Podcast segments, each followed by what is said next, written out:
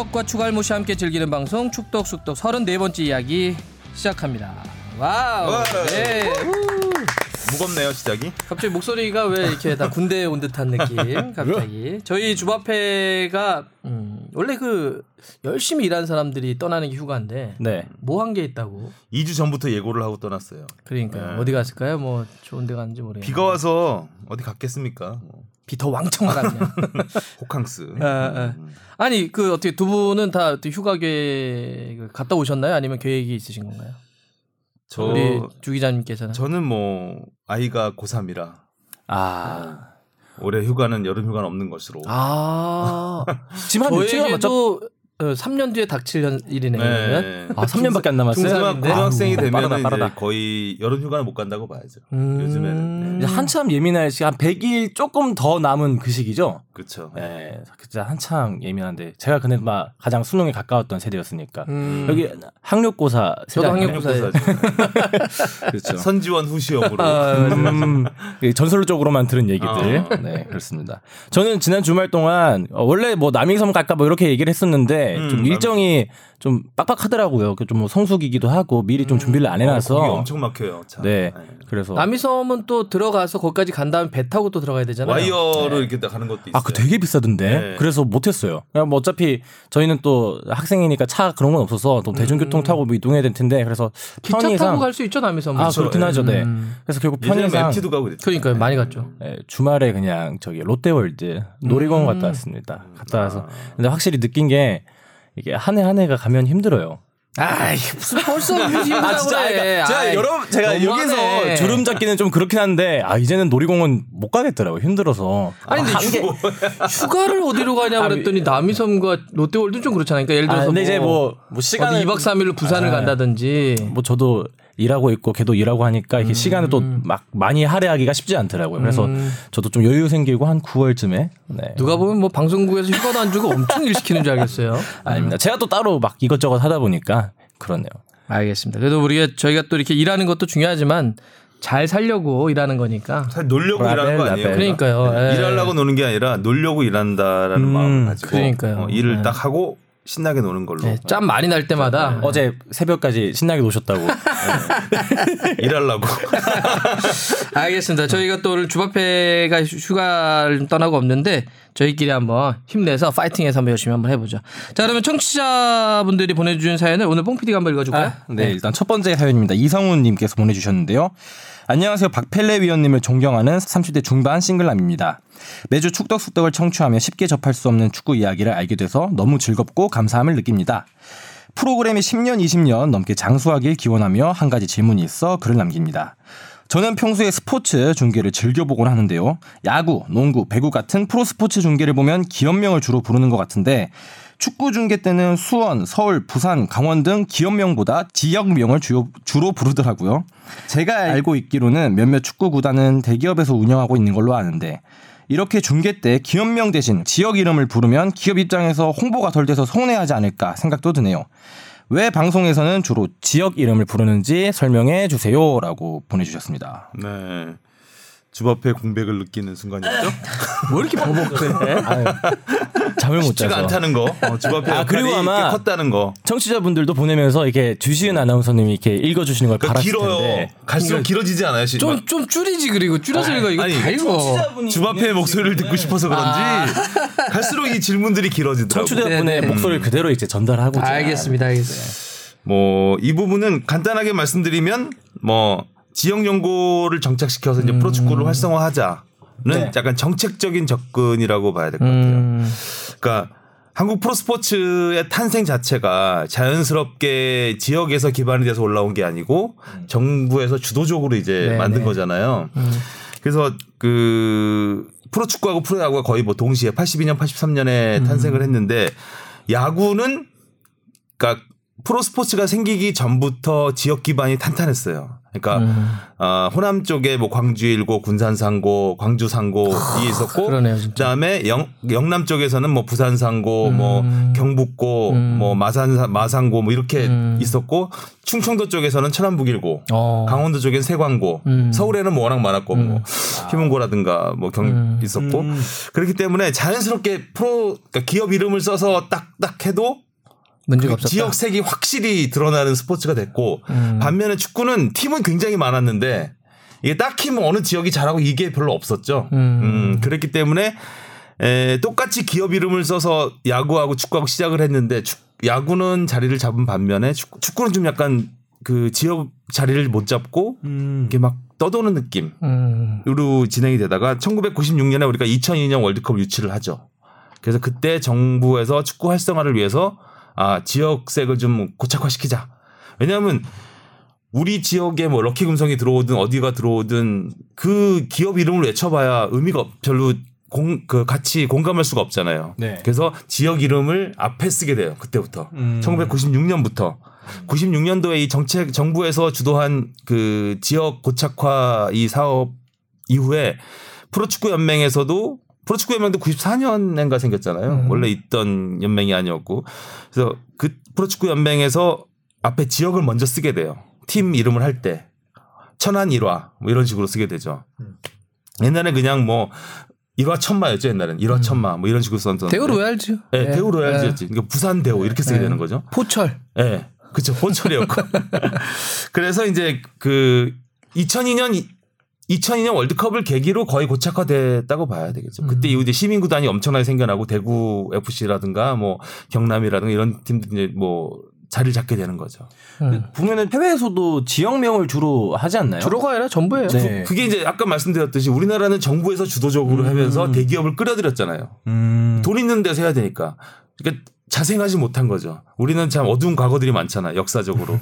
그러니까 스포츠가 자, 그러니까 자연스럽게 생겨날 수 있는 이 환경이 되지 못했던 거고 이 유럽이나 뭐 미국에서 미국도 야구 같은 경우도 기업 안 쓰잖아요. 음. 기업 쓰는 데는 일본이 야구에서 이제 기업을 쓰는 거고 일본도 축구는 기업을 안 쓰잖아요. 네. 음. 그러니까 기본적으로 요코하마 이렇게. 예, 음. 지역에서 도쿄. 자생해서 이제 프로스포츠라는 게 원래 클럽에서 시작을 해서 그러니까 동네 스포츠에서 시작을 해가지고 이제 커가는 게 네, 자연스럽게 되는 그 시스템인데 우리나라 같은 경우는 이제 인위적으로 좀그 조성한 분위기를 조성했기 때문에 아, 기업을 끌어들이지 않을 수가 없었던 그 환경이었죠. 음. 그러니까 뭐 기업을 끌어들이는 것까지는 뭐 어디나 다 마찬가지인데 네. 이런 거죠. 그 논리는 이런 거예요. 어, 연고지는 언제나 그 자리에 있어요. 근데 스폰서는 언제든지 떠날 수 있죠.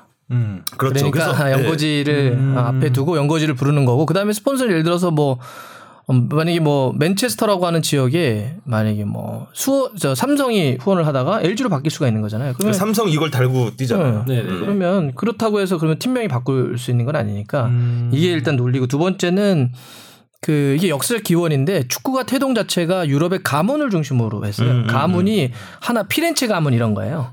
예, 그럼 피렌체 지역에 있는 팀이기 때문에 그런 식으로 이름을 붙이는 거죠. 그래서 우리도 이제 연고지주의라고 하는 문장 이런 것도 그렇죠. 있고 그죠? 예, 예, 예. 그렇게 됐기 때문에 하는 거고. 근데 근데 저는 이제 이거를 너무 그런데 그 한편으로는 또 그래요. 그러니까 너무 그래서 예전에 한번 우리가 이 논리 논쟁을 할 때 어떠냐면 아예 그래서 기업명을 빼서 부르자라고 그랬어요. 아예. 그러니까 뭐 예를 들어서 그래서 어, 그래서 삼성 이름들이 지금 많이 빼서 불러요. 아예만 네. 빼는데 저는 뭐 굳이 붙인다고 해서 그게 나쁘진 않다고 봐요. 음. 음, 우리가 이거 이거에 좀 더 탄력적으로 접근해도 된다. 어. 자, 두 번째 가봅시다. 네, 최은수 님이 보내주셨습니다. 월드컵 중계할 때 현장 중계보다 현지 스튜디오 부스 내에서 중계하는 게 80% 이상이더라고요. 그럴 거면 방송사에서 한 팀 정도만 보내서 현지에 보내고 나머지는 한국 스튜디오 내에서 중계하는 게 훨씬 경제적일 텐데 왜 그렇게 세 팀, 네 팀씩 현지로 보내나요? 그리고 현장 중계 부스 하나 빌리는데 1천만 원 정도 든다던데 방송 3사가 일정 협력해서 한 개씩 돌아가면서 현장 부스를 빌리면 안 되나요? 2014, 2018 월드컵 볼 때 현지 스튜디오 내에 TV 모니터를 보면서 중계하는 걸 보고 약간 어이가 없었습니다. 라고 보내주셨습니다.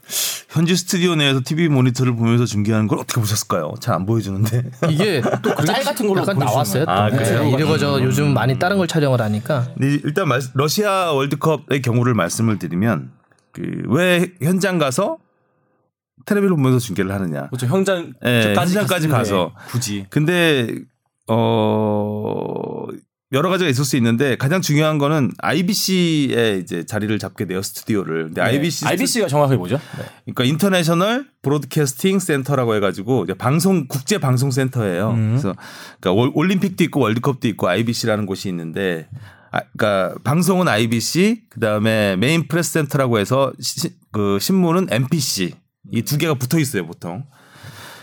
그러면 중계권사들은 그 안에 이제 스튜디오를 하나씩 만들게 됩니다. 근데 스튜디오가 뭐 어떤 용도로 쓰냐 하면 그 뉴스 연결할 때 예를 들어서. 뉴스를 연결할 때도 쓰고 뭐 중계 방송할 때도 쓰고 뭐 중계 방송할 때 이제 현장에 예를 들어서 뭐 로스토프나 카잔에서 경기를 한다. 이러면 모스크바를 먼저 연결을 해서 모스크바에서 뭐 현장 연결하겠습니다 하면 이제 카잔 한 중계 약간 중간에 진행하는 용도. 그런 용도로 써요. 근데 스튜디오를 쓰- 있기 때문에 거기에 이제 아나운서가 그러니까 항상 상주를 하게 됩니다. 가기 때문에 그 스튜디오를 하는 거예요. 그러니까 음. 현장에서 텔레비 보러 가는 건 아니고요. 네. IBC라는 곳에 스튜디오를 어차피 우리가 하고 네. 거기에 아나운서가 중간에 연결을 하기 때문에 가서 이제 그 중계를 하는 부분이 있고 또 하나는 IBC에는 다양한 정보들이 많, 많아요. 여기서는 접할 수 없는 또 시차가 있잖아요. 거기하고 한 6시간, 7시간 있기 때문에 그런 부분에서 그 또 기자가 한 명 상주를 해요. IBC에는. 그런 정보들을 취합하고 화면 여러 가지 화면들을 네. 취합하고 근데 요 최은수님이 좀 그 물어보신 거는 음. 아마 이제 현장까지 갔는데 그 축구장 내에서 이제 이렇게 현장을 보면서 하면 더 좋을 자, 텐데. 그래서 지금 말씀드리는 거잖아요. 아, 네 네. 그래서 스튜디오에서 하는 이유는 그렇다는 거 말씀드리고 현장을 다 갈 수는 없어요. 그 음. 거기서 뭐 우리나라 경기는 당연히 다 가죠.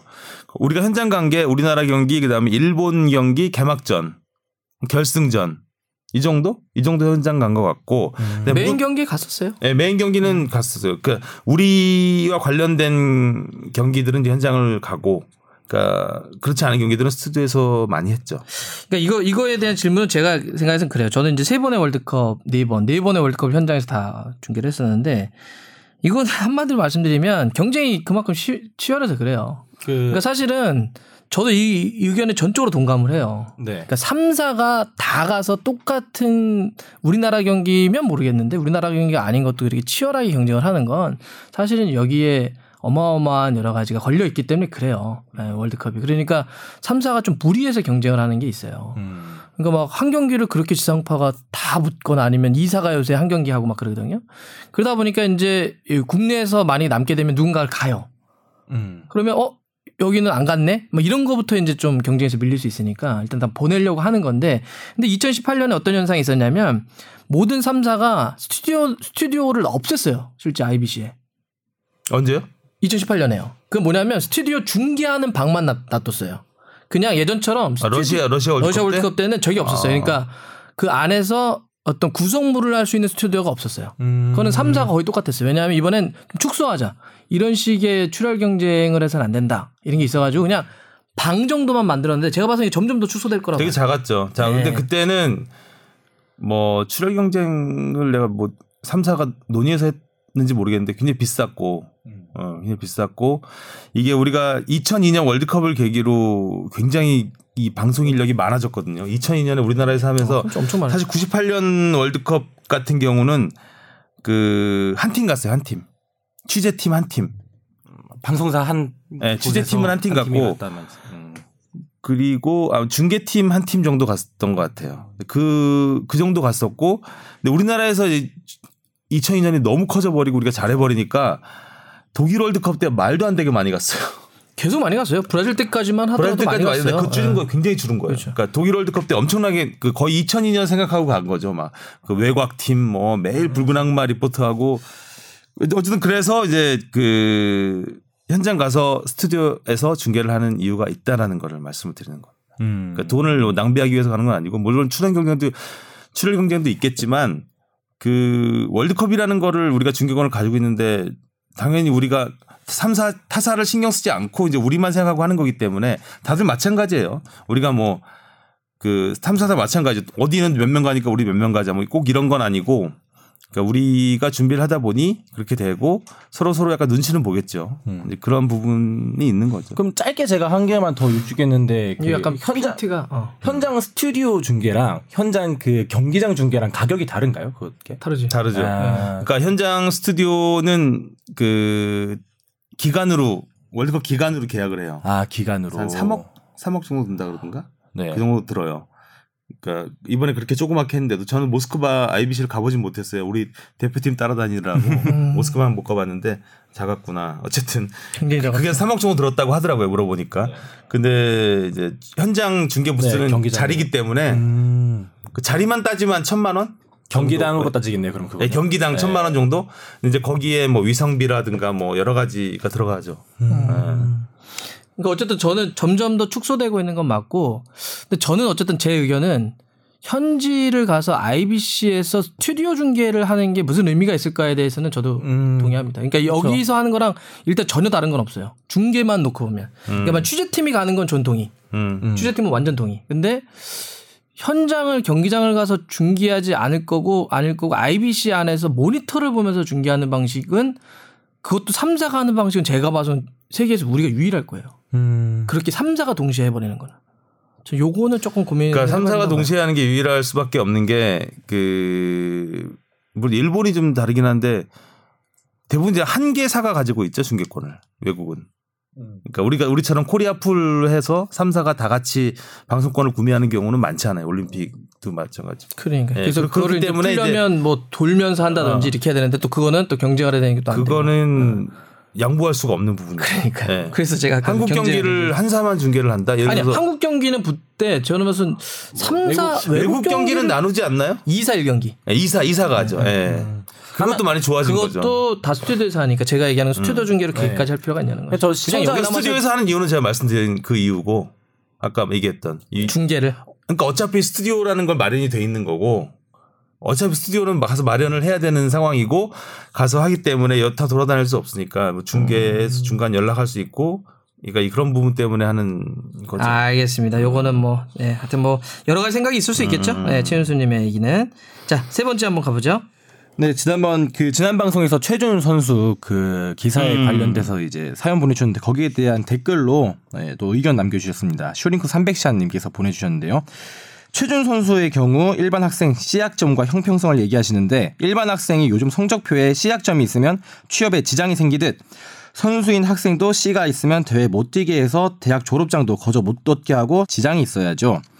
선출들이 프로에서 두각이 없으면 고졸 은퇴 선수들은 대학 등 일선 교육 현장에 나갈 때 지장이 있지만 대학 출신 은퇴 선수들은 바로 그런 애로 사항 없이 교육 현장에 나갑니다. 축구 현장이지만 대학 학사 자격을 요하는 요건이 많고요. 이러니 선수가 학사를 거저 얻듯이 나가는 것도 관리가 필요하다고 봅니다. 이런 거 싫으면 야구와 같이 고졸 선수가 중심이 돼서 축구계도 전환이 그렇게 돼야죠. 보험 들듯이 대졸 자격 얻고 싶고 프로 선수도 해야 돼서 축구만 해야 하니 공부는 하기 싫으면 그건 본인들 욕심이죠. 손흥민, 이강인, 기성용, 이청용 선수들도 다 대학 졸업장 따서 혹시나 선수 실패하면 보험 들고 싶겠지만 선수 집중하고 싶어서 과감한 선택을 한 거겠죠라고 댓글 남겨주셨습니다. 요거는 설명드리기 전에 이제 박문성 의원이 지난주에 안 계셔가지고 음. 어떤 내용이었냐면요. 네네네네. 그러니까 최준 선수가 20세 이하 대표팀에서 계속 뭐 잘했죠. 소집되고 뭐 하느라고 출석을 못 채운 거예요. 네네네. 대학에서. 네. 그래서 시작점을 못 받게 됐어요. 어. 평균 시작점을.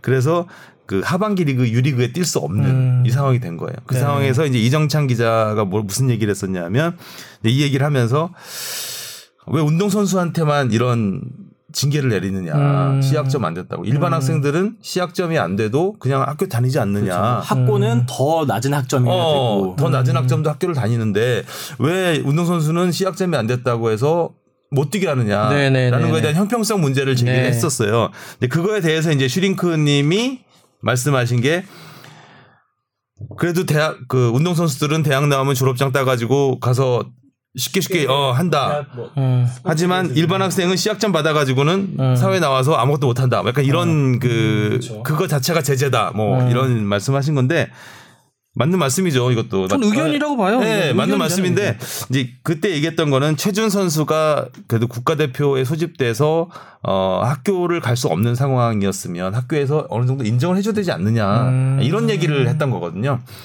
그리고 이제 요 여기서 뭐 고졸 중심 뭐 이런 얘기를 말씀하셨는데 이러면 이제 우리가 또 드래프트 얘기를 해야 되잖아요.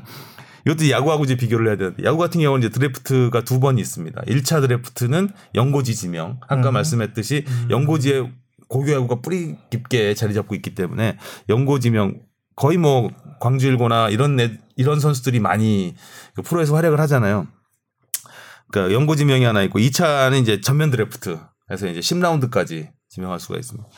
축구는 뭐 박무현 박 의원님이 잘 아시겠지만 드래프트가 정말 있다 없다 음. 뭐 이런 왔다 갔다 했어요. 지금 없죠. 네. 지금 없고 이제 우선 지명만 음. 있고 해서 그 지금 같은 경우는 그러니까 대학 그래서 고등학 그 야구 선수에게 대학과 축구 선수에게 대학의 의미는 조금 다를 수 있어요. 음. 그러니까 야구 선수에게 야구를 하는 학생에게 대학은 그러니까 프로 지명을 못 받은 선수들이 가고 일단 음. 그러니까 프로를 가기 위해서 대학을 가는 선수는 많지 않아요. 음. 이미 프로를 가려고 했으면 지명을 받았겠죠. 10라운드까지라도.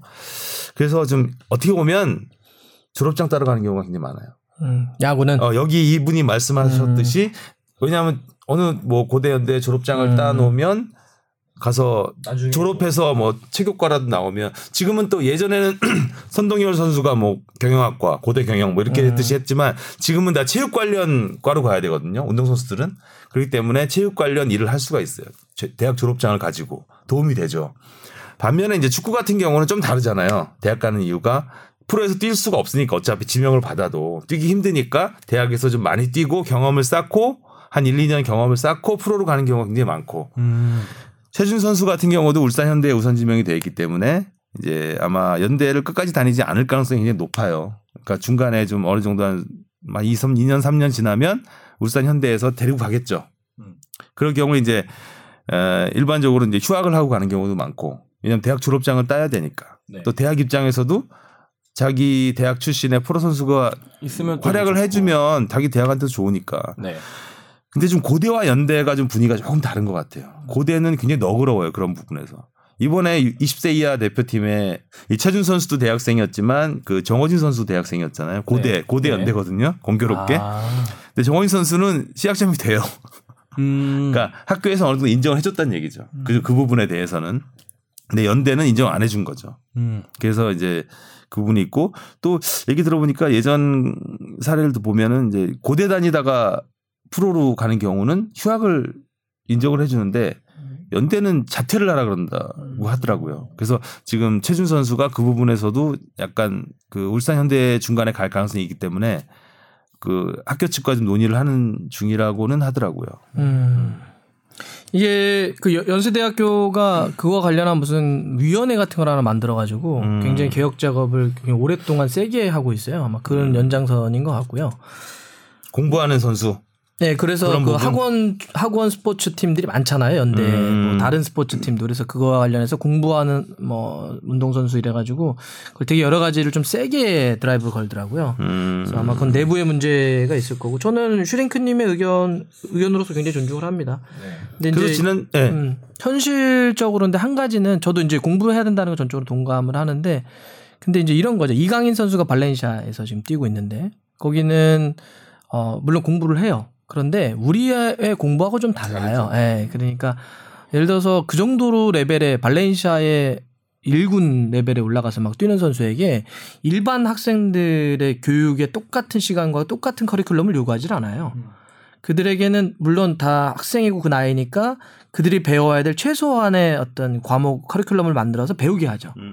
근데 우리는 그러니까 요거 요런 거에 대해서 약간 좀 합리적 혹은 좀 현실적인 접근을 좀 해야 되는데 그냥 선수들에게 일반적인 어떤 모든 수업을 똑같이 다 하라고 그래요. 물론 초등학교 국영수. 때는 저는 해야 된다고 봐요. 네. 초등학교 때도 무슨 특별 교육을 하면 안 되고 저는 중학교 때까지는 그래도 똑같이 다 하되 고등학교 정도 레벨이 되면 이제 18세 이하 네. 뭐 17세 이하 정도가 되면 이때부터 예- 요때는 이제 프로로 갈 거냐 안 갈 안 갈 거냐 약간 갈리거든요. 음. 딱 알아요.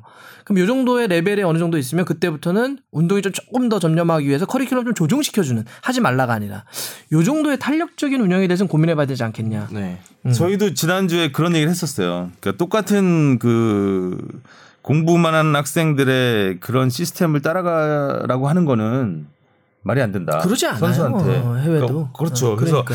그 선수들을 위한 다른 무언가가 있어야 된다. 그래서 이게 그 공부하는 스포츠, 공부하는 선수 이 시스템을 만들려면 스포츠만 개혁해서는 되는 게 아니다. 아, 그럼 그렇죠. 그러니까 교육도 같이 변화를 해야 되는데 맞아요. 교육은 놔두고 얘네만 이거 따라해라고 하면은 안 된다라는 차원에서 저희가 이제 강하게 그 형평성 문제를 얘기했던 거고 이제 슈링크님이 이제 거기에 대해서 올려주신 거예요.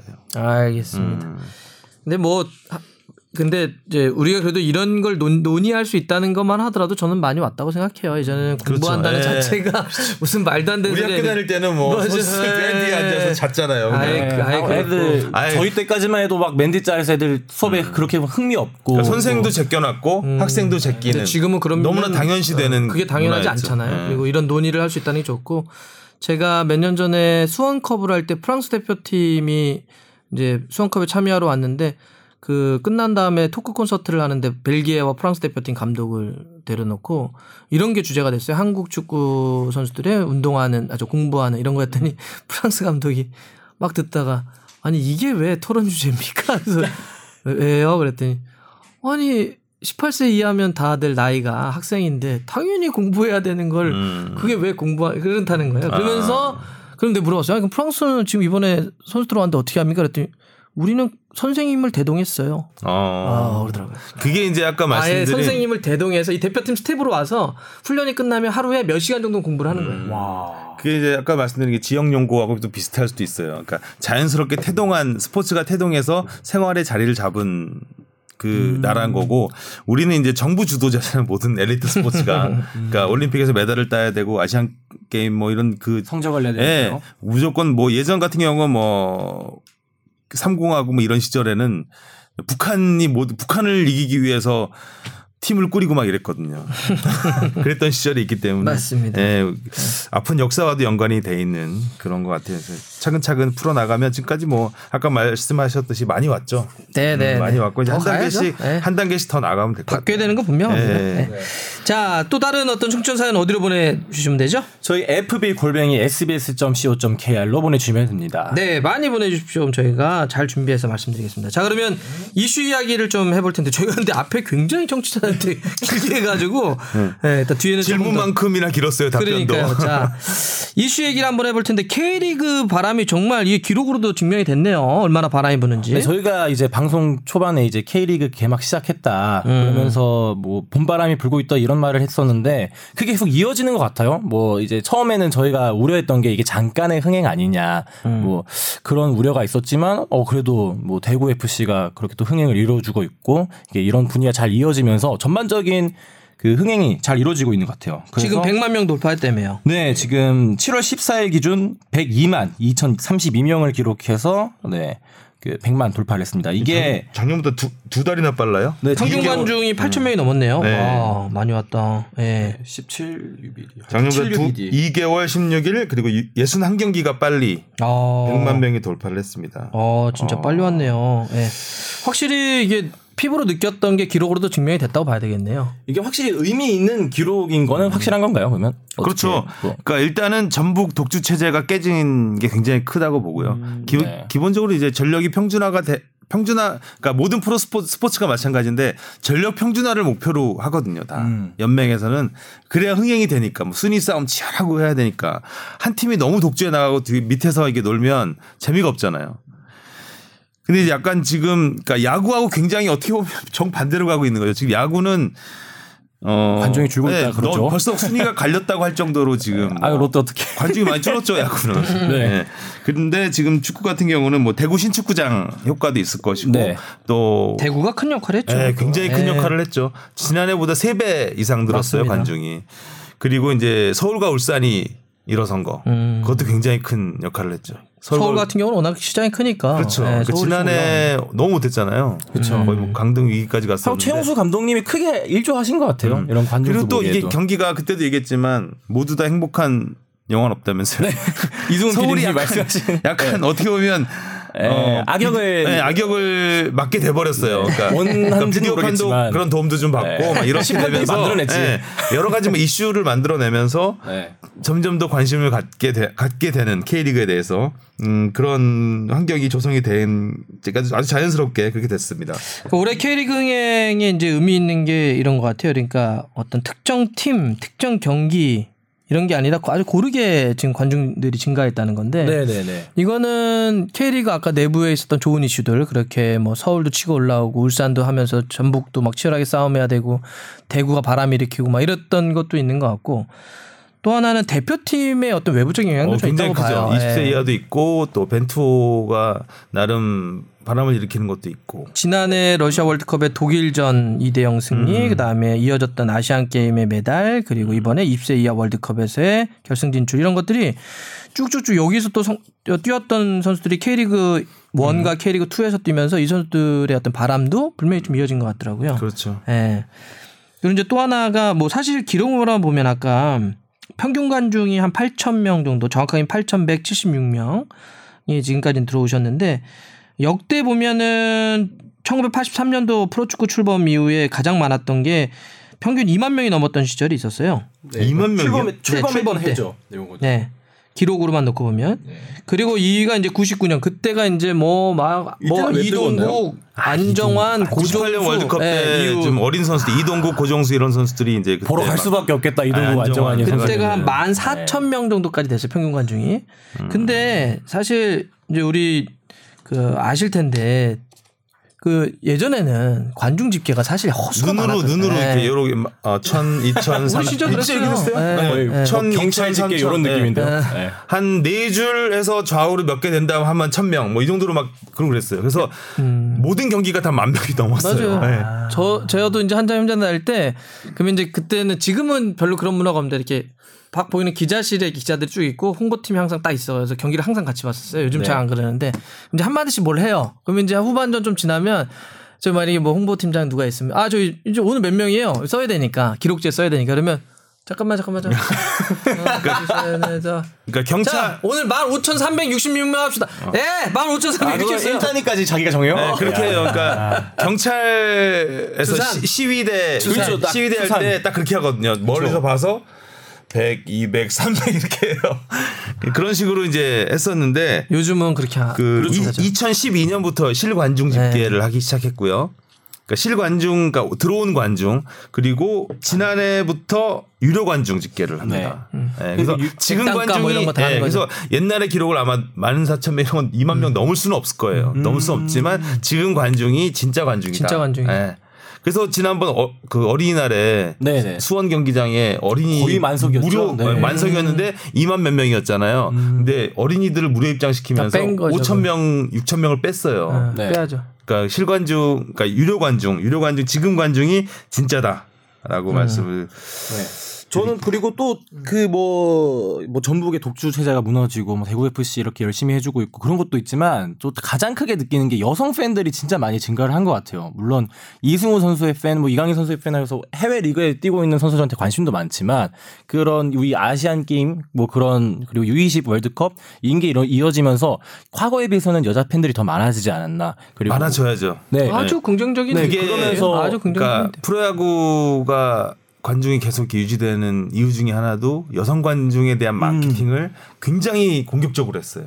그래서 여성들을 위한 날 뭐 이런 것도 많이 하고 마케팅을 하는 거죠. 그러니까 우리 구단들도 이제 그런 쪽에 좀 신경을 많이 써야 될 것 같아요. 더 그럼요. 많은 관중 유치하려면. 훨씬 더 중요한 거죠. 이게 그 관중이나 팬들을 유럽에서 분류할 때 뭐 일곱 개나 여덟 개 단계로 분류하는 게 있는데 가장 그때 여기 뭐 긴 시간을 말씀드릴 수 없으니까 가장 왼쪽부터 오른쪽이 구분을 하면 이런 거예요. 가장 왼쪽은 완전 덕후들 있죠.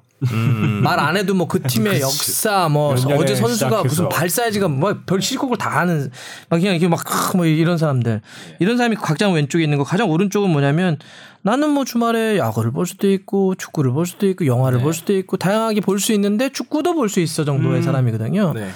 그럼 우리가 마케팅적인 시각으로 타겟으로 놔야 될 사람들은 가운데부터 딱 오른쪽이에요. 왼쪽에 있는 분들은 어차피 볼 사람 어떻게 네. 그분들은 이, 요 함께 가는 분들이고 네. 결국 더 많이 함께 갈 분들을 우리가 모셔야 되는 분들은 바로 가운데부터 오른쪽이면 그러니까 이게 뭐 그리고 이래서 이분들 많이 우리가 고민을 해야 되고 또 하나는 자꾸 우리가 옛날에 어떤 게 있었냐면 되게 과격해서 그런 분들이 이제 오시면 막 이런 거예요. 뭐 아, 이렇게 아 축구 모르는 사 왔는데 그냥 뭐 선수들 보러 왔다고. 제가 진짜 제일 싫어했던 말이에요. 네.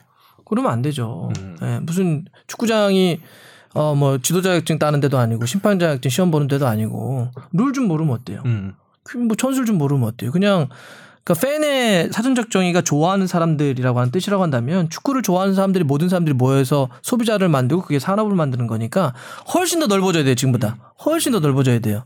자꾸 우리가 너무 이렇게 좁게 생각하면 안 돼요. 예. 그리고 아까 실관중 그거 얘기하다가 이거 처음에 실관중이나 유료관중 집계할 때 구단들이 반발했었어요. 그렇죠. 왜 그러냐면 아까 금방 얘기해 주셨지만 만약에 뭐 어린이날 그렇게 6천 명이 왔어요. 아이들이. 근데 이걸 넣어. 그러면은 3만 명이라고 치죠. 넣어가지고.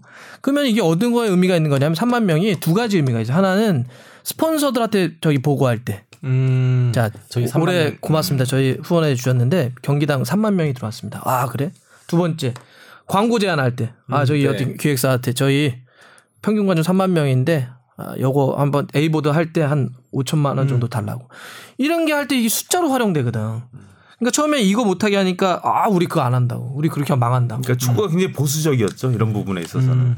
야구 같은 경우는 예전부터 실관중 유료 관중을 했어요. 그래서 야구 같은 경우 역대 최소 관중 보면 옛날에 롯데가 정말 못하던 시절에 200명 정도 있지 아 않았어요? 200명이요. 40몇 명이에요. 아, 그랬어요? 네. 저는 그때 하여튼 사직구장에 40몇 명, 50명 정도? 그 정도 아. 가는 거예요. 그러니까 그런 어떻게 보면 지나고 보면 참 이야기거리, 재밌는 이야기거리가 되는 그때 얼마나 치욕적이었겠어요. 그 구단 음. 그렇죠, 입장에서는. 그렇죠. 예.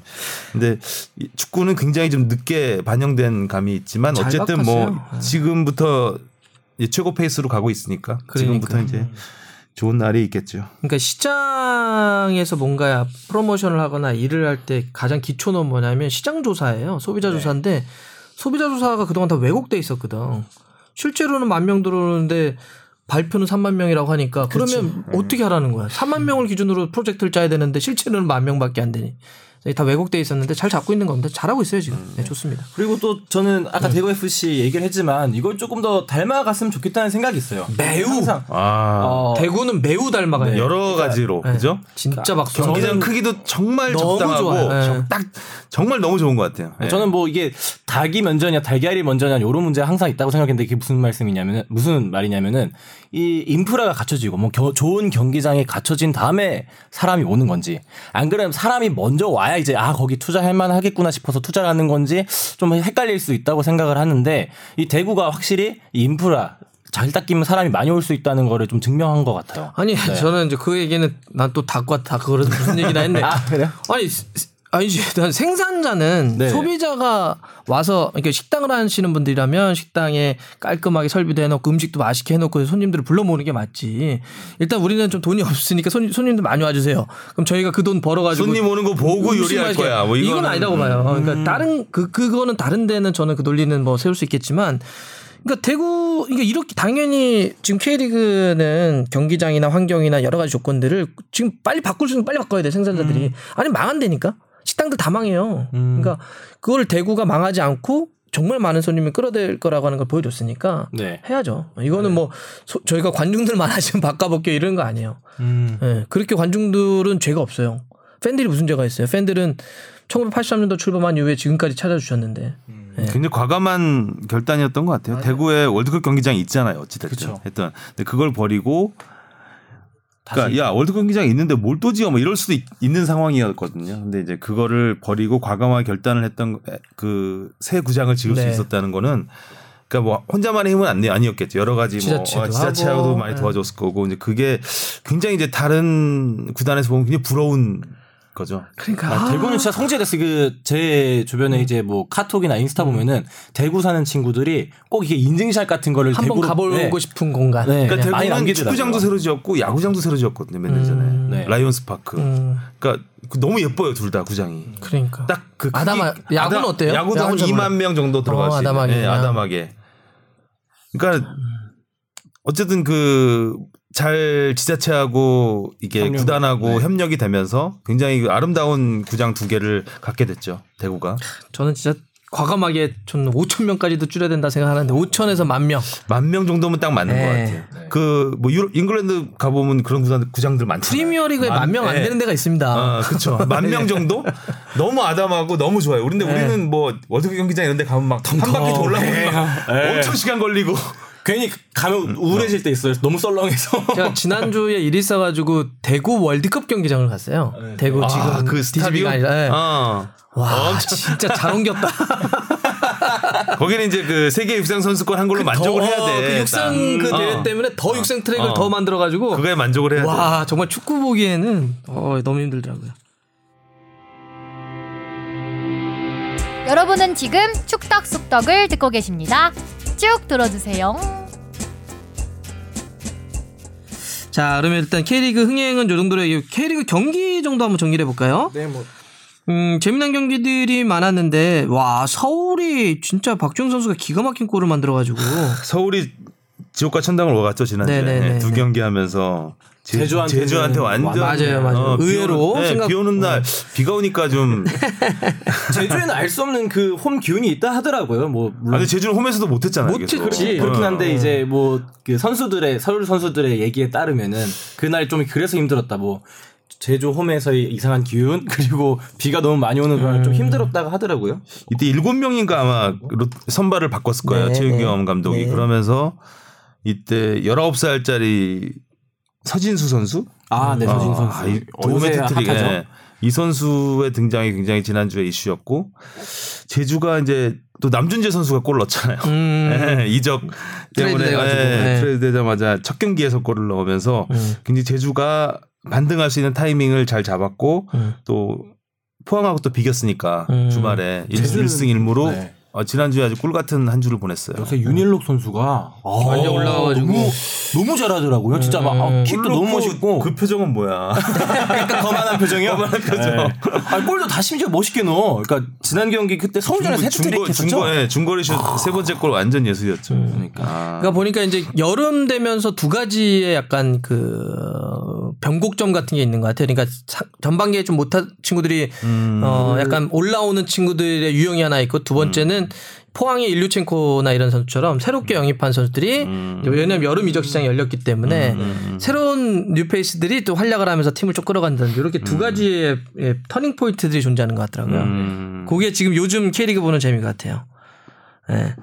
그 강호는 요새 평가가 되게 어, 좋아요. 강호는 거의 제리치가 일단 가- 경남 제리치 를 음. 경남으로 보냈는데 뭐 제리치 없이 계속 했으니까. 그렇죠. 뭐 그렇게 네. 올, 올 시즌 제리치는 뭐 지난 시즌 제리치가 아니었으니까. 일부 제리치. 뭐 조재환 뭐 종조국 선수도. 이현식 뭐 네. 정종 선수 다시 살아났고 네. 뭐 정말 골을 얻는 선수들이 다 달라요. 음. 네, 그리고 모든 골에 어시스트가 있다는 거. 음. 그러니까 얼마나 그 공격이 아기자기한지를 보여주는 거죠. 그 일반 사람들이 듣기에는 그 항상 그 김영수 감독님 말씀이 많이 나오고 병수볼. 병수볼 병수볼이라 얘기 많이 해서 여기에 대해서 좀 궁금해하시는 분들이 있을 것 같아요. 이게 정확하게 병수볼이 어떤 축구를 얘기하는 딱 건지. 한마디로 얘기하면 과르돌라예요. 음, 네. 아기자기한 아. 티키타카라는 표현은 티키타카라고 봐야죠. 왜냐하면 이제 과르돌라 감독은 티키타카를 별로 안 좋아해서 표현을. 아. 자, 언제 어쨌든 과르돌라 감독 스타일인데 제가 어제도 강원의 모 선수와 만났어요. 네. 그래서 도대체 뭐 어떻게 얘기하냐 훈련 때 그랬더니 처음에 그것도 다 고생한대요 지금. 똑같은 훈련을 계속 한대요 매일. 음. 똑같은 훈련을. 이게 뭐냐면 이런 거예요 후방 빌더. 음. 근데 예를 들면 여기 뒤에 있는 수비수가 그냥 볼 잡자마자 지금 패스해버리잖아요. 뭐 부른대요. 와. 음. 볼왜 그렇게 차? 어우 무서워. 어. 아우 지금 어디서 배웠니? 어, 뭐? 그렇죠. 다 그런데요. 다 자연스럽게 다 고개가 쳐서 숙여지고. 예를 들면 뭐 이렇게 여- 움직임이니까 만약 센터백이 딱 잡았을 때 한쪽으로 드리블 치고 가라는 거예요. 그러면 공격수가 저 수비수가 붙으면 다시 볼 빼서 반대 전환.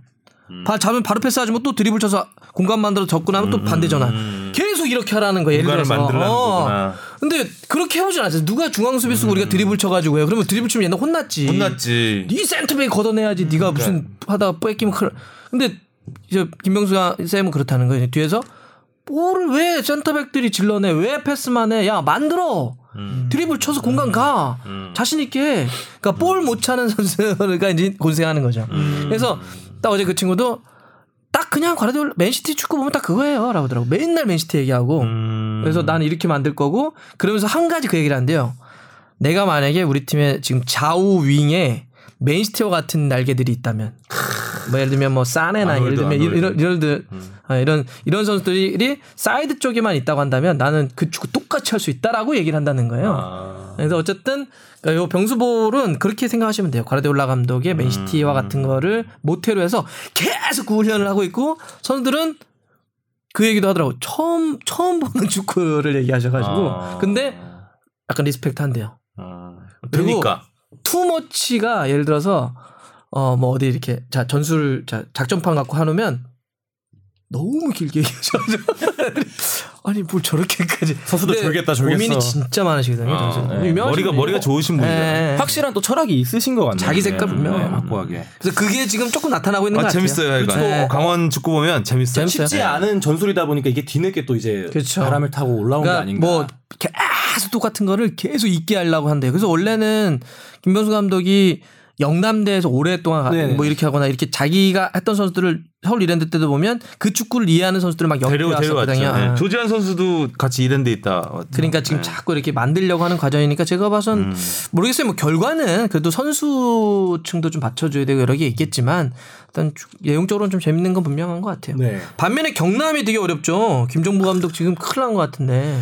네, 저 큰일 났죠. 사실 저는 경남은 시즌 초부터 너무 기대를 많이 해서 그런지 이렇게 계속 순위가 떨어지는 게 한편 좀막 아쉽더라고요. 조던머치 온다 그러고 막 이렇게 하니까. 그리고 또 지역에 제가 또 경상도 출신이다 보니까 음. 그쪽이 자연스럽게 응원이 되더라고요. 근데 못해갖고 좀 아쉬운 것 같아요. 팬들도 좀 많이 실망하는 것 같고. 경남, 인천 이렇게 좀 이번에 위태위태하죠. 그래서 제리치 선수가 들어왔잖아요. 아무래도 이제 사실 경남을 보면은 수비 쪽이 좀 더 문제인 것 같긴 한데 그 말컹 선수가 떠나고 나서 그런 정통 스트라이커에 대한 부재를 많이 느꼈던 것 같아요. 그래서 제리치 선수가 뭐 신장도 어느 정도 되고 하니까 그 김병수 뭐야 김병수 감독님이란다. 김종부. 김- 김종부 감독님이 어느 정도 원하는 그런 색깔을 얻을 수 있지 않을까라는 조심스러운 예상을 해봅니다. 예, 뭐 일단 반전을 치면 좋은데 어 사실 좀 수비가 문제예요. 제가 보기에는. 근데 거기가 이제 말콩도 말콩인데 네. 수병 미드필더의 최용준, 네. 그다음에 센터백의 박지수가 동시에 빠지면서 이 코어 라인들이 다 한꺼번에 빠진 게 좀 커요. 이 중심 라인이 그렇게 중심을 빠져버리면 할 쉽진 않은데 모르겠어요. 그 사실 뭐 아, 말컹이 빠지면서 룩을 데려오기도 했고, 그다음에 조던 머치를 second로 두기도 했고, 근데 조던 머치 결국 돌아갔잖아요. 네.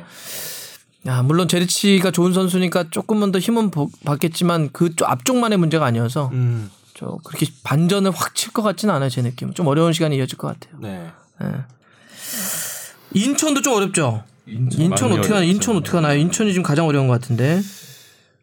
인천이 그 지난 주말에 네, 서울전에서 전반을 보면 정말 경기를 주도했거든요. 인천. 네, 네. 예.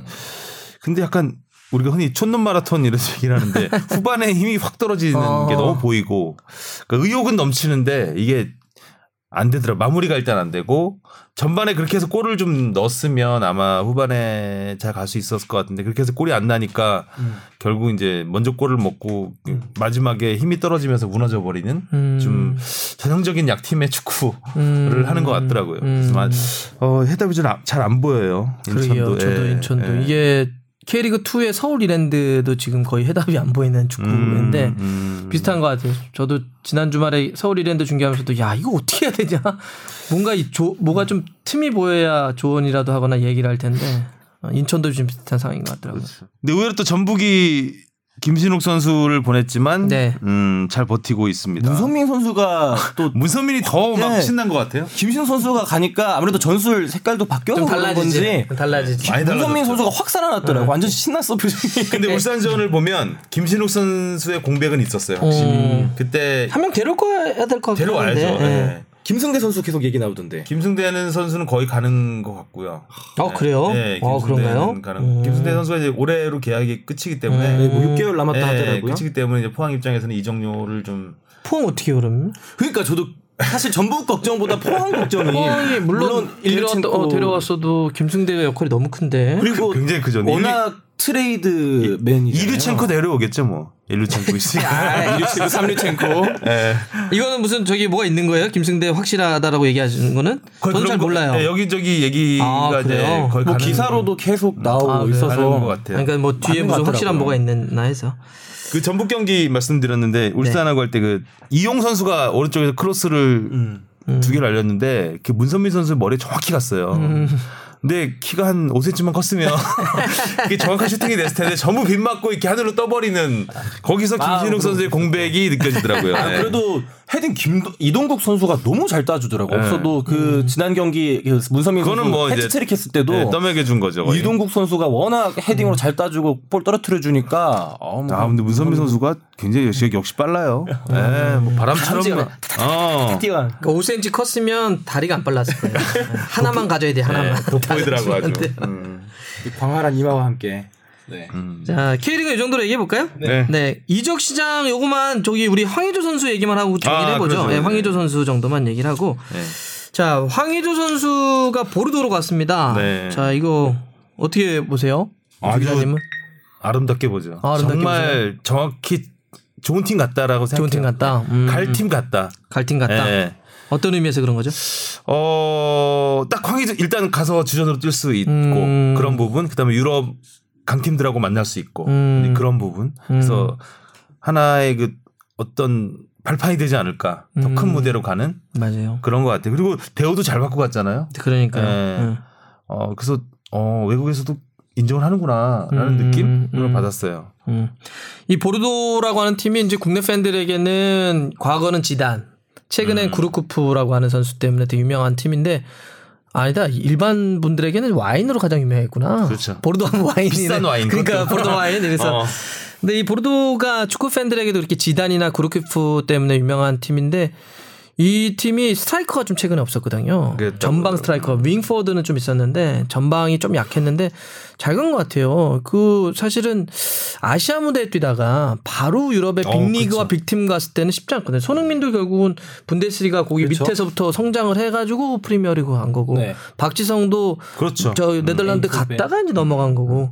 그래서 딱 좋은 팀 간 것 같은 느낌. 그러니까 너무 예를 들면 좀 너무 떨어지거나 듣보잡으로 또 가버리면 그런데 대우도 너무. 잘 받았어요. 그러니까 그러니까요. 뭐 정확히 공개되지는 않지만 180만 유로 정도 되죠 연봉이. 음. 이적료에 어차피 buyout 금액이니까 26억 원 책정됐던 네. 거니까 하는 거고. 근데 한국 아시아 선수가 유럽을 가는데 10억 이상 받기가 정말 어렵거든요. 연봉을 음. 그렇지 않아요? 그렇죠. 네, 그렇죠. 이재성 그럼요. 선수도 그렇고 그럼요. 다 5억 언저리, 5억 받은 많이 받은 뭐 음. 10억 넘기 쉽지 않은데 180만 유로 20억 정도 받았으니까 어, 대우도 굉장히 잘 받고 갔고 그만큼 기대가 크기 때문에 또 많이 돈 많이 준이팀 내에서 한 연봉 한 2위 정도 될 거예요. 1, 2위 될 거예요. 그러니까 그 선수 그러 그 정도로 데리고 왔으면 당연히 주전으로 뛰는 거고 음. 그러면은 뭐 이제 파- 프랑스라는 리그 자체가 좀 굉장히 커요. 강팀과 약팀이 그쵸, 격차. 네, 그죠. 파리하고 밑에 팀, 어. 리옹이나 뭐 리옹, 모나코 뭐 이런 마르세유? 왔다 갔다 하는 팀인데 어쨌든 그 그런 리그에서 강팀들하고 만날 수 있다는 거, 그런 팀들하고 해볼 수 있다는 거, 음. 그 좋은 경험이지 않을까.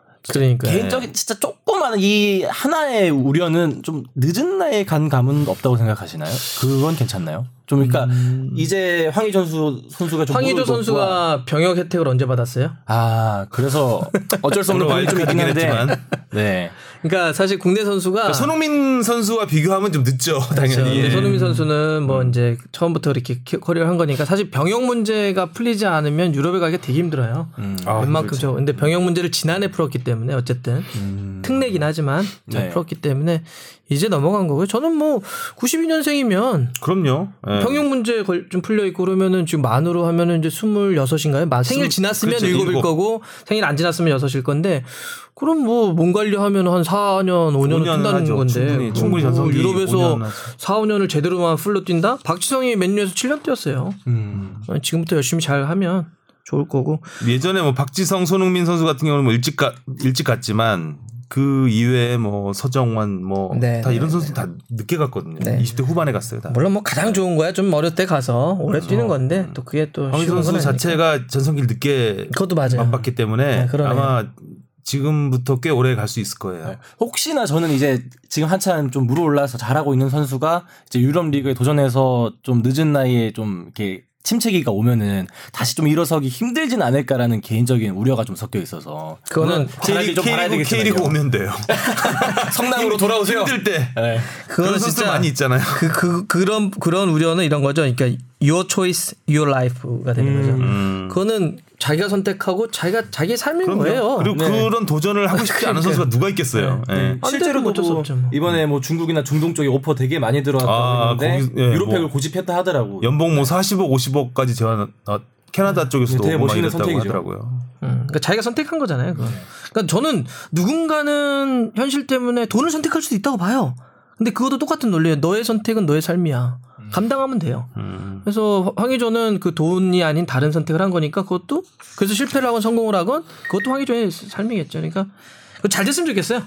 근데 이 얘기 저 얘기가 있더라고요. 그 보르도의 감독이 그 포르투갈 출신의 파울로 수자인데. 네네네네. 2002년 월드컵 때 그 벤투 감독하고 같이 네네네. 뛰었다고 그러더라고요. 그래서 근데 아마 저기 명단 행간이 있었는데 뛰었나? 뭐 어쨌든 그래요. 같이 왔대요. 아, 오긴 왔대. 그래서 엔트리는 벤투 감독과. 친분이 국가대표 있어서 선수 출신이에요. 네? 국대 국대. 음. 유로 2000 유로 아야 2000 96 유로 96하고 유로 2000인가? 유로 2000이었죠. 뭐 그때 그때 그때 멤버고 멤버. 2002년도 멤버일 거예요. 아마 그쵸. 근데 2002년 때 아마 제 기억으로 못뛴 것 같은데 어쨌든 저도 저도 들어보진 못했는데 그 그거 보고 알았어요. 엔트리는 있어요. 엔트리. 네, 확인해 보진 못했지만 벤투 감독이 그 네. 얘기를 했다는 이 선수에 대한 그 정보를 많이 전달했다는. 그러니까 대표 생활을 같이 한건 맞아요. 음 맞아요. 2000년 때 음. 온건 맞아요. 어. 음.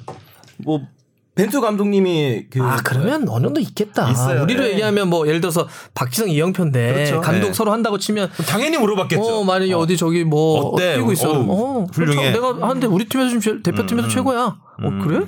아 있었겠다. 그랬던 것 같아요. 정황상. 네, 그렇죠. 저희가 뭐 들은 황인범 내용은 선수도 뭐 그런 식이 있었다 하더라고요. 아. 이제 거기 그쪽 감독님도 이제 포르투갈 사람이라서 이제 벤투 감독님이랑 좀 의논을 했지 않을까 그 선수에 대한 뭐 정보 같은 거를 그래서 그 소자 이 감독이 그 중국에서도 네. 했었어요. 네. 그래서 아시아 이 축구에 대해서 많은 경험을 했고. 아마도 그때도 황의조 선수를 알았을 수도 있죠. 음. 그러면서 이제 또 그 뭐야 축구 기사 댓글 읽어보니까 그런 의견도 많더라고. 2002년 히딩크 감독님 때는 이제 박지성 선수랑 이영표 선수를 이렇게 했고, 음. 그리고 아드보카트 감독 때는 이호 선수랑 김동진 그렇죠. 선수를 예. 그렇게 했고, 음. 그리고 슈틸리케 왜 없냐? 슈틸리케는 3년 정도 했으면 왜 없지? 이제 고만 괴롭힙시다. 아, 예. 고만 놓아줍시다. 슈틸리케. 뭐 이렇게 자꾸. 예.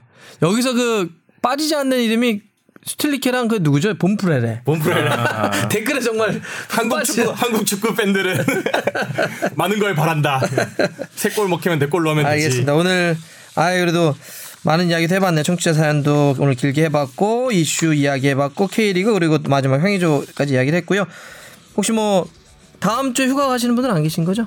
네. 네, 그러면 이제 예, 우리 주바페가 휴가 갔다 오면 다음에 또 완전체로 아, 다, 다음 주 이야기를 하겠습니다. 자, 그러면 축덕과 추갈못이 함께 즐기는 방송 축덕 숙덕 34번째 이야기 마무리하겠습니다. 고맙습니다. 고맙습니다.